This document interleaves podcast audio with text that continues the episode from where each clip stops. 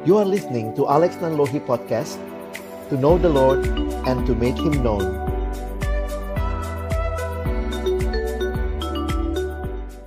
Saat ini kami datang dalam ucapan syukur kepadamu Bersyukur untuk kesempatan yang Tuhan berikan bagi kami untuk bersama-sama kembali belajar akan firman-Mu. Kami akan membuka firman-Mu ya Tuhan. Kami mohon bukalah juga hati kami. Jadikanlah hati kami seperti tanah yang baik. Supaya ketika benih firman Tuhan ditaburkan itu boleh sungguh-sungguh berakar, bertumbuh. Dan juga berbuah nyata di dalam kehidupan kami. Berkati baik hambamu yang menyampaikan firman. Setiap kami yang mendengarkan firman, Tuhan tolonglah kami semua agar kami bukan hanya menjadi pendengar-pendengar firman yang setia, tapi mampukan kami dengan kuasa dari rohmu yang kudus. Kami dimampukan menjadi pelaku-pelaku firman-Mu di dalam hidup kami, di dalam segala pergumulan yang kami hadapi. Menyerahkan waktu ke depan Tuhan yang memimpin dalam nama Yesus kami berdoa. Amin. Hari ini kita sama-sama akan melihat bagian firman Tuhan dari kitab Yakobus. Mari Bapak Ibu lihat sebentar Yakobus pasalnya yang pertama. Kita akan membaca dua bagian. Pertama kita lihat di dalam Yakobus 1 ayat 2 sampai ayat yang ke-8. Lalu sesudah itu kita ke ayat 12 sampai dengan ayatnya yang ke 18. Yakobus pasal 1 ayat 1 sampai ayat 8 terlebih dahulu ya. Mari kita membaca bergantian. Saya akan baca ayat 1, Bapak Ibu Saudara membaca ayat 2, kita bergantian sampai ayat 8 terlebih dulu.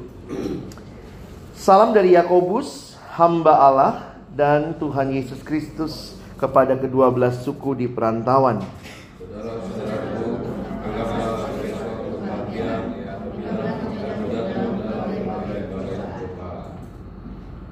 Sebab kamu tahu bahwa ujian terhadap imanmu itu menghasilkan ketekunan.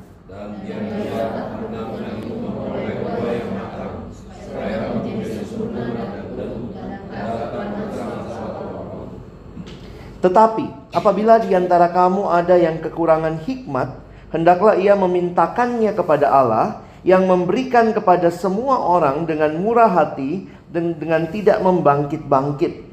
Maka hal itu akan diberikan kepadamu, kepadanya.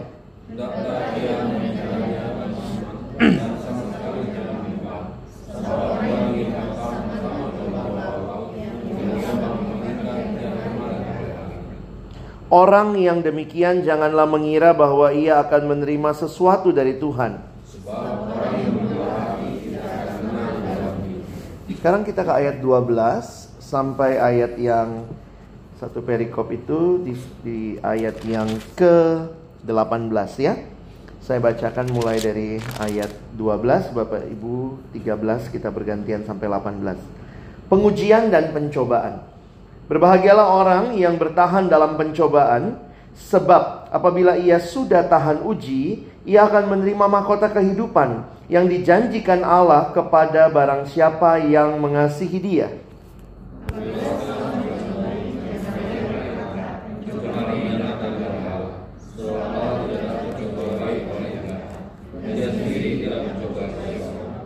Tetapi tiap-tiap orang dicobai oleh keinginannya sendiri karena ia diseret dan dipikat olehnya.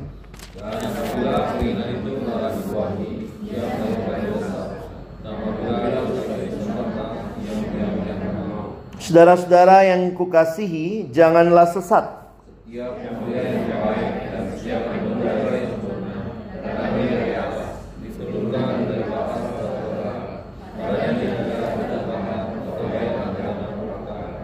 Atas kehendaknya sendiri, ia telah menjadikan kita oleh firman kebenaran supaya kita pada tingkat yang tertentu menjadi anak sulung di antara semua ciptaannya.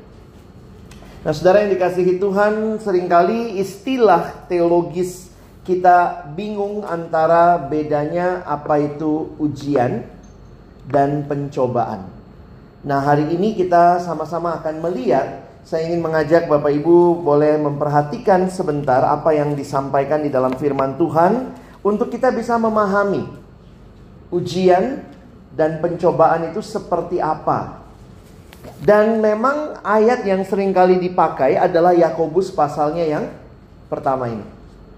Nah, yang menarik adalah ketika Bapak Ibu memperhatikan di dalam bahasa Indonesia dan bahasa Inggris, itu ada perbedaan. Saya pikir saya mungkin pakai Inggrisnya supaya kita lebih jelas. Karena istilah yang muncul, kalau bicara ujian, bahasa Inggris menggunakan istilah trial. Lalu pencobaan dipakai istilah temptation. Menariknya kalau kita perhatikan di dalam terjemahan bahasa Inggris, ayat yang kedua, coba kita lihat ayat yang kita baca tadi. Saudara-saudara, anggaplah sebagai suatu kebahagiaan apabila kamu jatuh ke dalam berbagai-bagai pencobaan. Itu bahasa Inggrisnya padahal trial, bukan temptation. nah ini kalau masalah terjemahan saya juga agak bingung gitu ya. Kenapa? Karena paling tidak Bapak Ibu tahu, tidak gampang menerjemahkan. Nah, tetapi memang karena Alkitab kita diterjemahkan oleh tim yang tahun yang lama itu banyak ketidakkonsistenan. Jadi misalnya di bagian ini dia terjemahkan pakai kata ini, di bagian yang lain dia terjemahkan pakai kata yang lain. Makanya begini Pak, kesempatan membandingkan dengan terjemahan yang lain itu baik, penting.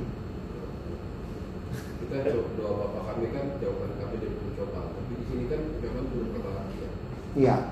Nah, uh, itu bicaranya trial. Um, sulitnya begini, Bapak Ibu mungkin mesti memahami kesulitan penerjemahan dan juga tidak banyak ahli Alkitab Indonesia di tahun 70-an. Alkitab yang Bapak Ibu punya adalah Alkitab tahun terjemahan tahun 74. Kita belum melakukan revisi lagi, sedang dikerjakan revisi terakhir uh, baru selesai perjanjian baru, sudah keluar tahun 97. Di luar negeri karena dananya kencang, maka uh, Alkitab yang ada itu biasanya direvisi setiap revisi terjemahan itu setiap minimal 10 tahun. Kita sudah hampir 40 tahun belum ada revisi terjemahan standar kita. Karena kesulitan ahli, tidak banyak ahli biblika. Lalu yang kedua, kesulitan dana. Alkitab ini mahal sebenarnya saudara ya. Sangat mahal. Bayangkan kertas setipis ini Dicetak bolak-balik nggak tembus. Coba kalau bayangkan kalau pakai A4 70 gram. Maksud tebel apa Alkitab kita? Jadi saya ketemu dengan banyak orang LAI juga mereka mengatakan sulit. Karena memang masih dalam uh, sesudah sesudah selesai diterjemahkan pun harus dikasih. Karena kita Indonesia luar biasa ya. Uh, banyak sekali denominasi Paling tidak ada dua denominasi utama, Protestan, Katolik itu harus dikasih juga ke Katolik, ke Protestan untuk dicek karena Indonesia Alkitab Protestan dan Katolik itu sama. Makanya ada ada tulisan uh, di Alkitab LAI misalnya um, terjemahan ini diterima juga oleh KWI Konferensi Wali Gereja Indonesia. Di beberapa negara lain Alkitab Protestan dan Katolik beda. Beda dalam arti ini ya. Uh, ada terjemahan yang misalnya Katolik yang mengerjakan, Protestan yang mengerjakan. Nah, karena itu saya sih berharap begini Bapak Ibu paling tidak uh, punya akses lah pada bahasa lain, paling nggak bahasa Inggris. Kalau memang mau lebih tepat harus ke bahasa Yunani untuk perjanjian baru. Nah, bahkan ayat 12 tadi coba kita lihat ya, ayat 12. Berbahagialah orang yang bertahan dalam pencobaan. Ini juga masih pakai istilah trial. Jadi ini yang sering kali membuat kita bingung karena istilah yang dipakai, nah saya, saya jelaskan ini ujian, ini pencobaan. Nah mari kita lihat sebentar apa yang Alkitab sampaikan. Ayat 2 ya. Saudara-saudaraku anggaplah sebagai suatu kebahagiaan apabila kamu jatuh ke dalam berbagai-bagai pencobaan Alkitab terjemahan yang lain mengatakan blessed is the one who perseveres under trial. Jadi uh, istilah yang dipakai sebenarnya bukan jika kamu jatuh atau bukan jika kamu menghadapi. Itu istilah yang lebih tepat sebenarnya begini. berbahagialah kamu karena kita pasti mengalami ujian. Jadi ini bukan kalimat jika kalau nanti alami, tapi dia pakai makanya terjemahan lama pakai anggaplah sebagai suatu kebahagiaan karena itu sesuatu yang tidak terhindarkan. Kita dalam hidup pasti mengalami ujian. Oke? Okay? Nah, apa bedanya? Perhatikan sebentar, ujian itu punya tujuan ayat 3. Sebab kamu tahu bahwa ujian terhadap imanmu menghasilkan ketekunan. Jadi kalau kita lihat tujuannya ujian itu menghasilkan ketekunan. Dan perhatikan ketekunan itu dilanjutkan di ayat berikutnya. Dan biarkanlah ketekunan itu memperoleh buah yang matang supaya kamu menjadi sempurna dan utuh dan tak kekurangan suatu apa pun. Jadi kalau mau bicara ada kamu akan menjadi sempurna, begitu ya? Utuh tidak kekurangan suatu apa pun. Perhatikan ayat 5. Tetapi apabila di antara kamu yang ada yang kekurangan hikmat, hendaklah ia memintakannya kepada Allah yang memberikan kepada semua orang dengan murah hati dan dengan tidak membangkit-bangkit, maka hal itu akan diberikan. Nah, untuk memahami ini, ternyata kita membutuhkan hikmat.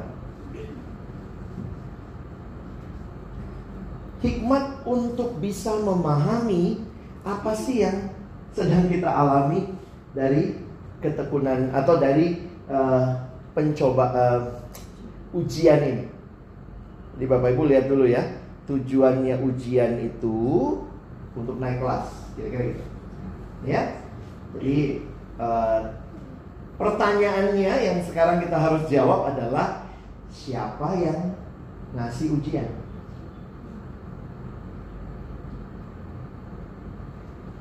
Ujian berarti dari dalam diri apa dari luar diri?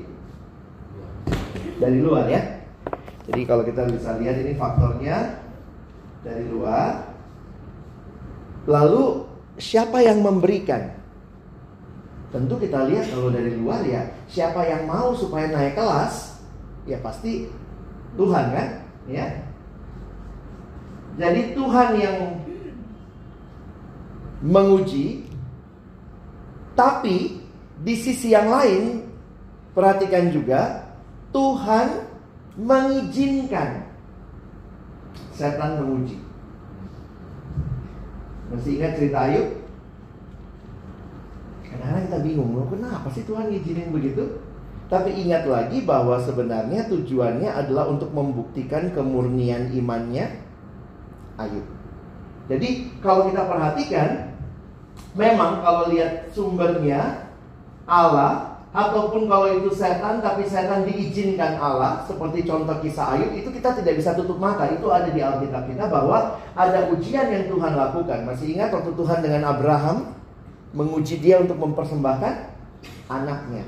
Nah tapi lihat itu sumbernya atau itu dari dari luar. Dan Alkitab juga mengatakan bukan akan menghasilkan ketekunan karena itu butuh hikmat Nah, bagaimana dengan temptation? Pencobaan. Nah, lihat prinsipnya di ayat 13. Jadi kalau Bapak Ibu perhatikan ayat 12 pakai kata uh, trial. Karena itu uh, di sini kan berbahagia ya. Karena itu trial berbahagia. Tapi lihat yang sebelahnya ayat 13. Apabila seorang dicobai, ada yang temptation, janganlah ia berkata pencobaan ini datang dari Allah. Allah tidak melakukan pencobaan dalam pengertian apa? Lihat kalimatnya. Sebab Allah tidak dapat dicobai oleh yang jahat dan ia sendiri tidak mencobai siapa pun. Dari mana sumbernya pencobaan? Ayat 14. Tetapi tiap-tiap orang dicobai oleh keinginannya sendiri. Jadi Bapak Ibu kalau bisa kita lihat itu sumbernya dari dalam diri. Dicobai tidak dosa. Jatuh dalam pencobaan itu yang dosa. Kalau demikian, kalau ini tujuan akhirnya ketekunan perfect, maka temptation ini tujuannya supaya Nah, atau tujuannya adalah dosa. Terjatuh dalam dosa. Jadi ini untuk naik kelas. Ini justru akan bawa ke dalam dosa. Dan kalau kita perhatikan kalimat berikutnya ayat 14. Bagaimana prosesnya?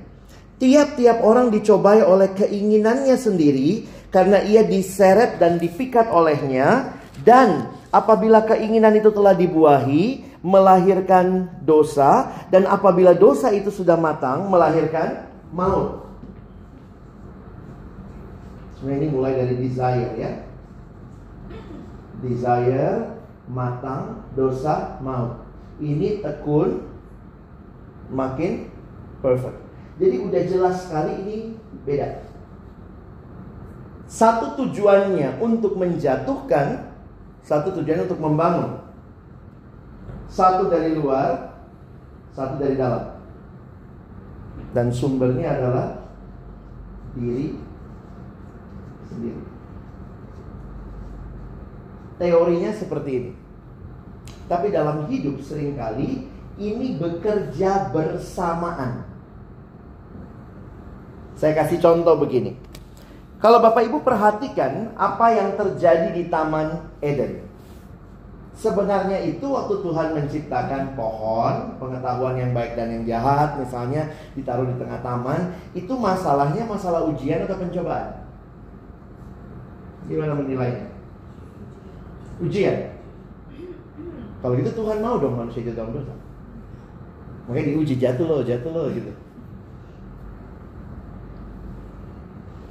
Ini susah-susah gampang ya kita taunya teorinya begini, tetapi dalam realita kehidupan harus kita akui, saya bacakan satu kalimat ya, kalimatnya begini. Pencobaan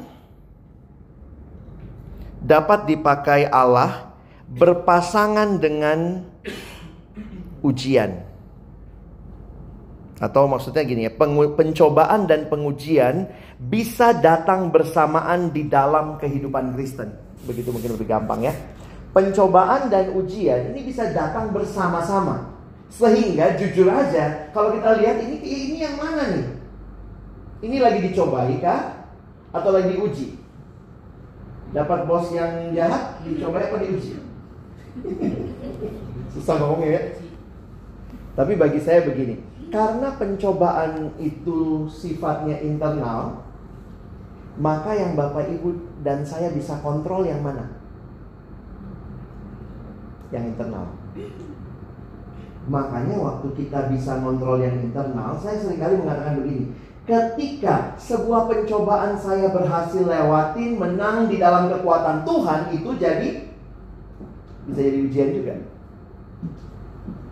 Jadi ini kalau kita perhatikan, uh, sering kali karena datangnya bersamaan, kita sulit membeda-bedakan. Dan kadang-kadang waktu kita bilang ini ujian, ini Pencobaan kadang-kadang kita lebih sibuk memisah-misahkan, membagi-baginya padahal sebenarnya yang bisa kita kontrol adalah yang di dalam. Nah, saya balik ke kisah Adam dan Hawa. Hawa waktu dicobai. Apa yang dimaksud bahwa yang namanya pencobaan itu datang dari dalam? Bapak Ibu mesti ingat, iblis yang datang menggoda Hawa waktu itu itu di luar dirinya, betul? Dan iblis itu tidak begini ya, Bapak Ibu saya harap kita ngerti ceritanya. Dia nggak ambil buah itu loh, dia makan lu, makan lu, makan lu, nggak digituin. Kalau dia dibegituin, yang salah siapa? Iblis. Yang harus bertobat? Iblis. Tapi dosa itu tanggung jawab yang yang melakukan. Nah karena itu coba perhatikan kejadian tiga. Lihat prosesnya Hawa jatuh. Bapak Ibu lihat sebentar kejadian 3. Perhatikan mulai dari ayatnya yang ke 7. Ayat 6. Jadi kalau Bapak Ibu perhatikan, saya mulai baca ayat 4 dan 5 ya. 4 dan 5, ular itu, si iblis itu dari luar. Dia cuma menggoda. Lihat kalimatnya, Tetapi ular itu berkata kepada perempuan itu, sekali-kali kamu tidak akan mati. Tetapi waktu Allah mengetahui bahwa pada waktu kamu memakannya, matamu akan terbuka dan kamu akan jadi seperti Allah, tahu tentang yang baik dan yang jahat. Iblis tidak maksa makan loh, cuman ngomong begitu. Lalu siapa yang melakukannya? Siapa yang jatuh dalam pencobaan? Hawa sendiri. Perhatikan ayat 6. Perempuan itu melihat bahwa buah pohon itu baik untuk dimakan dan sedap kelihatannya. Lagi pula pohon itu menarik hati karena memberi pengertian. Lalu ia mengambil dari buahnya dan dimakannya dan diberikannya juga kepada suaminya yang bersama-sama dengan dia dan suaminya pun memakannya keinginan melihat pohon itu menarik untuk dimakan. Kalimatnya si iblis kalau kamu makan kamu akan terbuka matamu akan jadi sama seperti Allah. Keinginan-keinginan itulah yang akhirnya si Hawa menyerah kepada keinginan itu. Makanya kalau kita baca lagi Yakobus pasal 1, saya jadi makin ngerti tuh kalimatnya ya. Coba Bapak Ibu perhatikan ayat 14. Tetapi tiap-tiap orang dicobai oleh keinginannya sendiri karena ia diseret dan dipikat olehnya. Ayat 15. Dan apabila keinginan itu telah dibuahi melahirkan dosa. Jadi Bapak Ibu saya coba sekarang ke konteks kita. Bos yang jahat itu pencobaan atau ujian. Apa pun itu yang Bapak Ibu harus jaga adalah supaya hati kita tidak jatuh dalam pencobaan dalam arti kita ngomongin jelek tentang dia, kita ngomongin yang nggak benar tentang dia, kita melakukan balas dendam kepada dia, itu semua yang bisa kita kontrol. Kejahatan dia sama kita kita nggak bisa apa-apa. Tapi yang bisa kita kontrol adalah tidak menyerahkan diri untuk membenci, membunuh, atau mungkin melakukan hal yang tidak pantas. Nah, karena itulah kita bisa melihat ketika kita bisa melewati, berhasil melewati pencobaan ini, saya pikir nanti pada akhirnya ketika kita makin bisa perfect dalam arti our character. Iya ya, saya adalah orang yang bisa bertahan, saya adalah orang yang bisa mengampuni, saya orang yang bisa memaafkan. Ketika ini terjadi, walaupun awalnya saya akan mengontrol hati saya, maka saya bisa melihat itu pun dalam kaitan ujian. Jadi kalau ini terjadi pada kita, ketimbang sibuk memikir-mikirkan ini ujian pencobaan, ingat aja in our control yang ini. Jangan sampai hati kita jatuh dalam fitnah, jatuh dalam membenci, jatuh dalam tidak mengasihi. Dan kita meyakini ketika kita bisa lewati ini, Tuhan membawa kita makin perfect, makin tekun, maka kita akan melihat thanks God ini menjadi satu trial bagi hidup saya. Saya sangat yakin tidak ada hal dalam hidup di luar kendali Tuhan.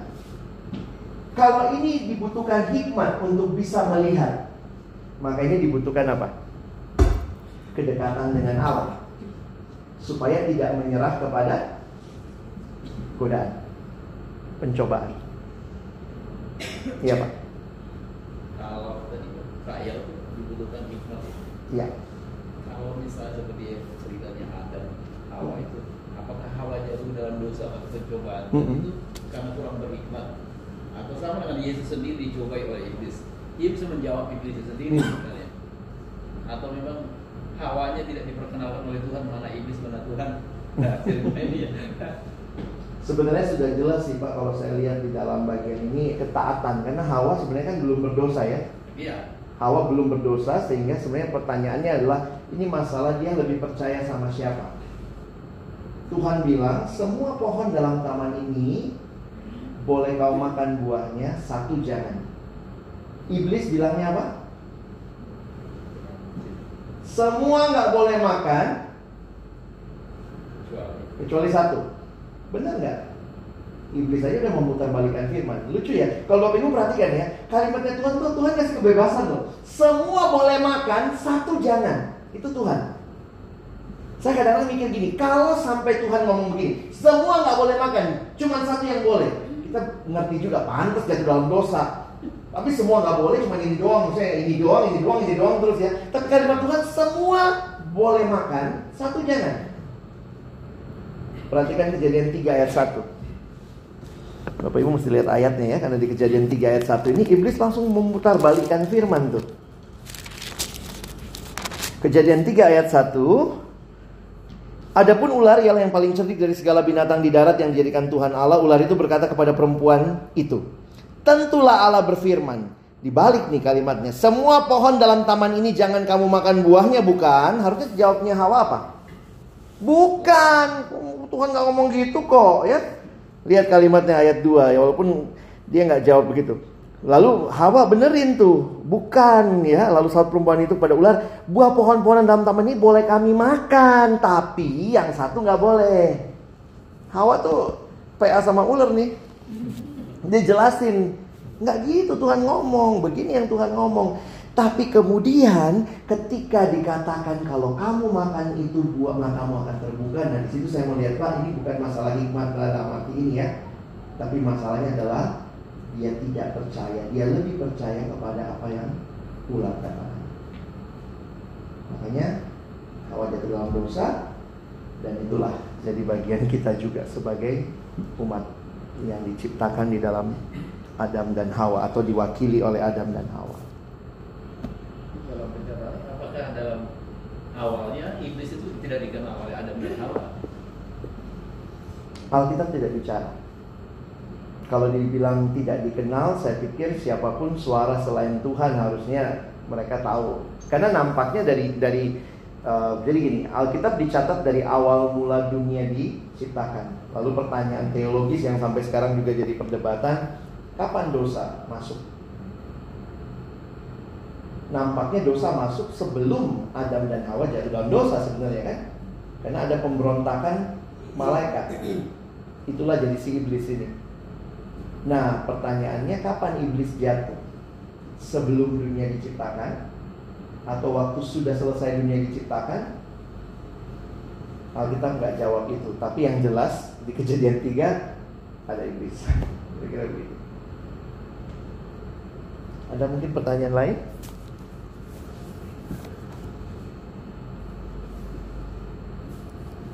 Ini Pak, Iya.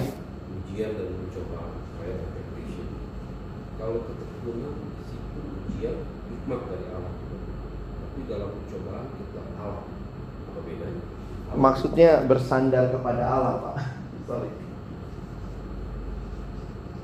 Em, bagi saya hikmat ini adalah bagaimana kita bisa. Jadi gini, orang Yahudi bicara hikmat itu bukan hikmat kayak kita pengertiannya abstrak. Hikmat orang Yahudi adalah practical things. Jadi misalnya begini, ini lagi macet nih. Orang Yahudi akan berpikir bagaimana dengan hikmat. Hikmat itu adalah semua pertimbangan Lalu dia harus ambil tindakan. Apa yang harus dia lakukan? Jadi makanya hikmat bagi orang Yahudi it's more practical rather than philosophical. Nah, waktu bicara hikmat yang dikasih tahu di sini, kalau Bapak Ibu baca ayatnya, kalau dia lagi jatuh dalam pencobaan atau dia lagi jatuh dalam trial, dia lagi menghadapi trial, dia butuh hikmat untuk what to do. Apa yang harus dilakukan? Sementara kalau dosa jatuh dalam dosa, bagaimana supaya tidak main-main sama dosa? Ya harus dekat-dekat mainnya sama Tuhan, kira-kira begitu. Jadi ini lebih kepada bagaimana bertahan supaya nggak jatuh dalam dosa. Ini bagaimana bertindak tepat dalam situasi yang ada. Jadi hikmat itu tidak selalu dari Allah. Oh dari Allah sih Pak. Kalau dari Allah sama, sama sama Allah. Ya mungkin bahasanya bahasa yang dipakai oleh jadi gini kalau bapak ibu sebenarnya ada Pak, kalau ketika kita dalam Hmm. Iya. kemudian dapat sesuatu yang luar biasa menurut kita ini hikmat dari Allah kita dapat. hmm, Kita bertindak benar. hmm. Itu bersama-sama Tuhan.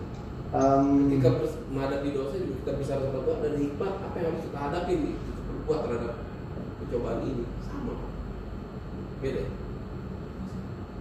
saya lihatnya gini pak karena ini bicara waktu kita memilih yang tepat kita akan mengalami ini dia butuh hikmat nah ini bukan practical thingsnya. Karena ini masalah desire hati. Poin saya adalah begini, uh, mungkin saya harus jelasin dari sisi filosofis ini ya. Kalau saya lagi main sama dosa, sebenarnya apa sih masalahnya? Kalau orang lebih cinta sama apa yang ada dalam hatinya, jadi uh, Martin Luther bilang gini, kita ini makhluk yang menyembah. Kenapa? Karena Allah ciptakan kita untuk menyembah Dia. Itu dari awalnya begitu. Jadi kita itu makhluk yang pasti menyembah. Pilihan kita bukan begini, menyembah atau tidak menyembah. Bukan itu pilihan kita. Pilihan kita adalah sedang menyembah Allah yang benar atau sedang menyembah Allah yang salah. Makanya to worship is human. Karena apa? Ini kalimat yang dikatakan juga Allah menciptakan kita untuk Dia. Santo Agustinus mengatakan kalimat yang menarik. You created us for yourself and our soul are restless until they find rest in you. Tuhan karena engkau ciptakan kami untukmu maka hati kami akan selalu gelisah sampai kami istirahat padamu. Jadi sebenarnya di dalam hidup kita harusnya worship God. Waktu kita tidak sedang worship God, berarti kita sedang worship another God itu namanya idols. Makanya kalimat pertamanya Tuhan pas banget lah dalam hukum Taurat. Jangan ada padamu Allah lain. Karena Tuhan tahu kamu ini manusia pasti nyembah. Lu pasti nyembah. Karena itu jangan ada padamu Allah lain. Makanya Martin Luther mengatakan kalimat yang menarik. Tidak mungkin saudara cuma melanggar satu perintah Allah. You always langgarnya tuh. Misalnya, jangan mencuri. Kalau saudara melanggar mencuri, Martin Luther bilang, the things is not only about stealing, but you worship another God which is mammon, money. Jadi kita sedang menyembah mammon. Nah, ini kalimat PL-nya ya. Kalimat PB-nya apa? Yesus bilang apa? Love your God. Jadi kalau perjanjian lama kan worship God, PB-nya love God with all your heart. Sehingga saya simpulkan ya, to worship is to love. Hidup kita yang menyembah selalu akan mengasihi karena kita menyembah yang kita kasihi, kita mengasihi yang kita sembah. Oke? Okay? Nah, jika demikian, dosa itu berarti sedang tidak mengasihi Tuhan, sedang tidak menyembah Tuhan. Itulah do, dosa. Dosa sedang tidak nyembah Tuhan, sedang tidak mengasihi Tuhan. Makanya secara filosofikal, waktu orang bergumul dengan dosa di hatinya, saya pengen banget uang itu, saya pengen banget korupsi itu. Maka yang dia butuhkan adalah love God more, not money.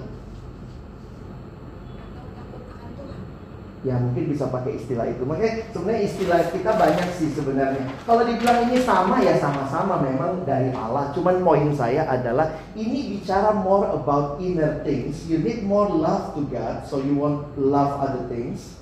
Yang ini more practical things because you already face it. Jadi satu masalah hati, yang satu masalah doing the right things.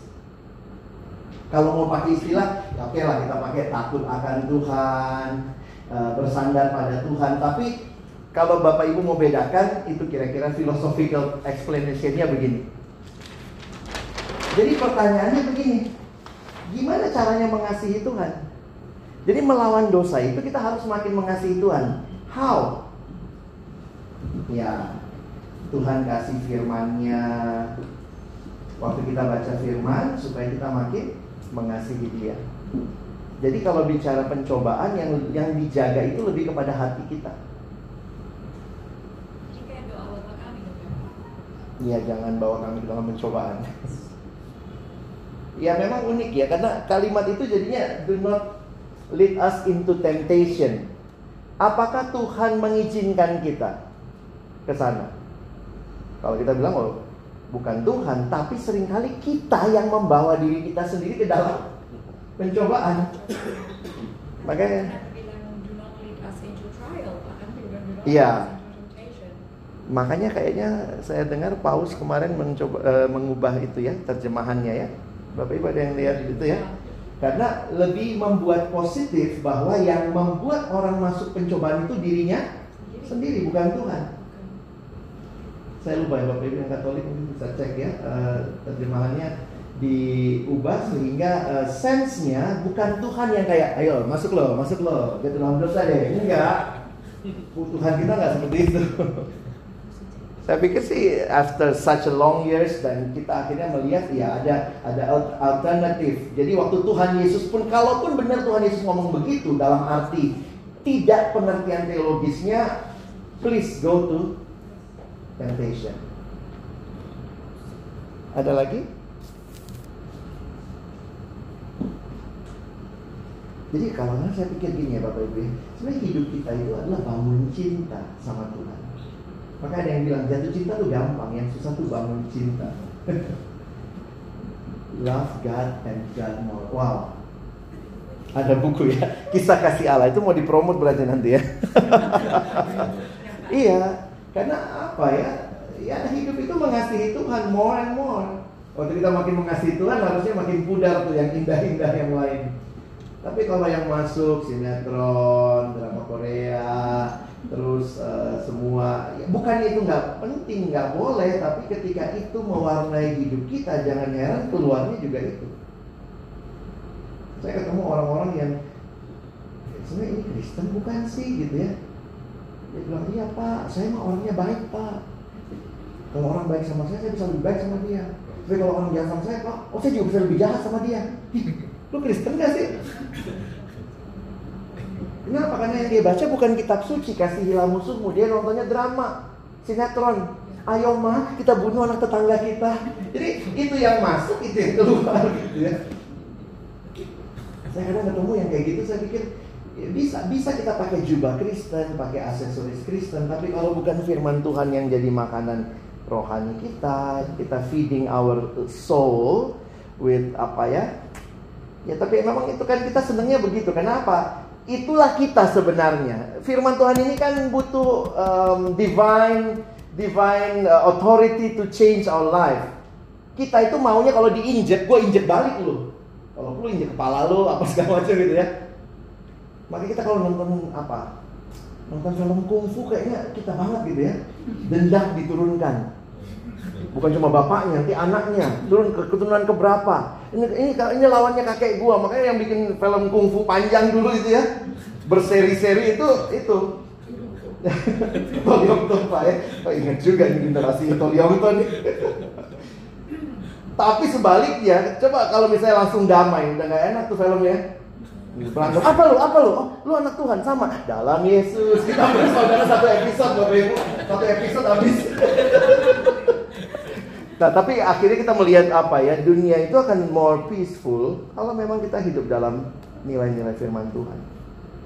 Tapi memang selama kita berjuang, hati ini susah banget dijaga. Yang paling sulit kita kendalikan sebenarnya hati kita. Makanya si uh, Calvin melanjutkan Martin Luther. Jadi reformator ini banyak menemukan hal-hal yang menarik dalam penggalian. Dia bilang, jangan cuma atasi dosanya. Dia bilang sebenarnya the root of everything yang dari ini, dia bilang gini, kalau kita lihat dosa, ini sin itu di permukaan. Tapi you need to find what is the idol. Jadi dia bilang, apa itu idol? Idol itu the sin beneath the sin. Dosa di balik dosanya. Kalau saudara tidak selesaikan ininya, ini muncul dalam berbagai hal. Saya kasih contoh lah ya, saya ketemu, maaf ini Bapak Ibu agak vulgar gitu ya, maksudnya saya ketemu seorang anak, saya layani lalu kemudian eh, dia sudah pelayanan, sudah, sudah jadi hamba Tuhan, tapi dia dia ngaku lah, Kak Alex tolongin saya dong, doain, oke, kenapa? Laki-laki masih muda, dia serahkan diri jadi hamba Tuhan, sekarang lagi masuk STT. Waktu itu dia bilang, Kak, saya senang nonton film porno. Oh oke, jadi gimana? Ini saya tahu sih nggak boleh, tapi saya selalu kayak jatuh di situ itu kelemahan saya. Tolong Kak Alex doain. Tapi kayak waktu itu saya coba teruskan percakapan sama dia, tiba-tiba dia ngomong begini. Tapi kak, saya mungkin ada kelainan ya. Kelainan apa? Saya sukanya film pornonya itu yang adegan perkosaan. Saya kaget juga gitu ya. Ketemu di mana tuh kayak gitu? Googling aja kak dapat dikasih tahu lah gitu saya gitu. ya. Googling aja kak dapat gitu ya. Pegang googling pak. Lagi ngomong. Jadi waktu ngomong sama dia akhirnya gini, saya akhirnya coba gali lagi. What happened? Jadi di, jadi kalau saya cuma selesaikan scene-nya, ya udah, jangan lagi hapus semua film porno di HP-mu. Tapi kemudian kayak Tuhan tolong saya coba lihat apa apa idolnya, temukan idolnya. Iya. Waktu ketemu temuin idolnya, eh, jadi saya tanya juga pergumulan dulu apa sebenarnya. Nah ternyata dia ini anaknya badannya kecil. Jadi dari kecil itu dia selalu dibully sama temennya. Kira-kira SMA barulah dia kelihatan jagonya, pinternya luar biasa. Jadi akhirnya teman-temannya itu dia kalahkan dengan kepintarannya di sekolah. Jadi anak yang sering dibully dari sampai SMP, waktu SMA mulai ketemu eksistensi dirinya, dia pintar, tapi akhirnya keinginannya selalu untuk me- menguasai. Karena dibully dari kecil. Jadi saya bilang idol kamu ya idol ini kan ada satu buku nanti kapan-kapan saya bahas ini ya. Dia bilang ada empat macam idol ya. Salah satunya adalah control. Jadi ada orang yang kon- control freak, mau menguasai. Nah itu juga sebenarnya idol itu nggak selamanya berhala itu bentuknya apa-apa, tapi keinginan yang melampaui Allah. Sebenarnya kalau kita sadar, siapa yang harusnya mengontrol segala sesuatu? Allah. Ketika Bapak Ibu dan saya takut sekali sama hal yang tidak pasti, lalu kita mulai control freak, sebenarnya kita mau jadi Allah. That is the idol. Jadi waktu saya gali-gali, saya bilang kayaknya idolmu kontrol ya. Iya kali ya kak. Jadi ketika saya selesaikan masalah pornografi, Bapak Ibu ternyata masalahnya bukan cuma di pornonya. Dia dalam teamwork selalu menguasai. Muncul juga freak, control freak. Mesti kelari aja gitu. Jadi nggak ada yang suka sama dia di teamwork. Di rumah anak paling bungsu dia panggil. Jadi pernah dia telepon angkat telepon gitu ya. Apaan sih lo? Udahlah nanti gue pulang kok. Terus saya tanya itu siapa? Bokap gua. Hah? Ini kalau papa gua gue digampar lo. Tapi dia tuh begitu dari karena anak paling bungsu mungkin disayang di rumah jadi dia kontrol freak juga orang tuanya dia anggar dia. Jadi akhirnya saya sadar begini, kalau kita cuma selesaikan permukaannya, nggak selesaikan ininya, dia akan selalu muncul dalam berbagai bentuk yang lain. Nah makanya eh, seorang bernama Timothy Keller dia bilang, mari kita kenali apa berhala hati kita, waspadai bentuk-bentuk yang muncul, dan atasi itu. Dengan apa? Saya kadang mikir gimana caranya. Love God more. Kalau engkau mengasihi Tuhan, terus berserah kepada Tuhan, pakai istilah bersandar pada Tuhan, maka kau tahu bukan kamu yang bisa mengontrol segala sesuatu, hanya Dia yang bisa. Kalau begitu apa tujuan kita baca Alkitab? To love God more. Apa tujuan kita ke gereja? To love Him more. Harusnya begitu. Kalau hidup kita seperti itu, maka semua aktivitas rohani kita itu akan joyful karena I want to love you more. Seperti suami ke istri, istri ke suami harusnya kan begitu ya. Jatuh cinta gampang Bapak Ibu. Tapi pernikahan bisa selama ini, saya pikir yang sulit adalah bukan jatuh cintanya di pandangan pertama lagi, tapi bangun cintanya. How to love the same person and again and again every single day. Kadang-kadang kita beli bunga, kadang-kadang kita kasih bunga bank, bunga investasi. Oke, itu dari saya Bapak Ibu ya. Kiranya ini menolong kita juga eh, menghadapi pergumulan dalam hidup kita ya. Kuncinya semua solusinya ada dari Tuhan. Mintalah supaya Bapak Ibu baik di hati kita, di practical things yang kita ambil itu benar-benar dipimpin oleh Tuhan. Mari kita berdoa. Bapak Surgawi, terima kasih banyak buat kebenaran firman-Mu. Terima kasih karena Tuhan bukan hanya memberikan kepada kami gambaran situasi yang mungkin kami hadapi. tapi Engkau memberikan kekuatan jalan keluar kepada kami dalam seluruh pergumulan ini. Tolong kami punya hati yang makin melekat kepada Tuhan. Tolong kami punya hidup yang makin berjalan di dalam kehendak Tuhan. Memilih apa yang Tuhan mau, menjauhi apa yang Tuhan benci. Kami sekali lagi bersyukur, tolong kami bukan cuma jadi pendengar firman. Jadikan kami pelaku-pelaku firman-Mu. Dalam nama Yesus kami berdoa. Amin.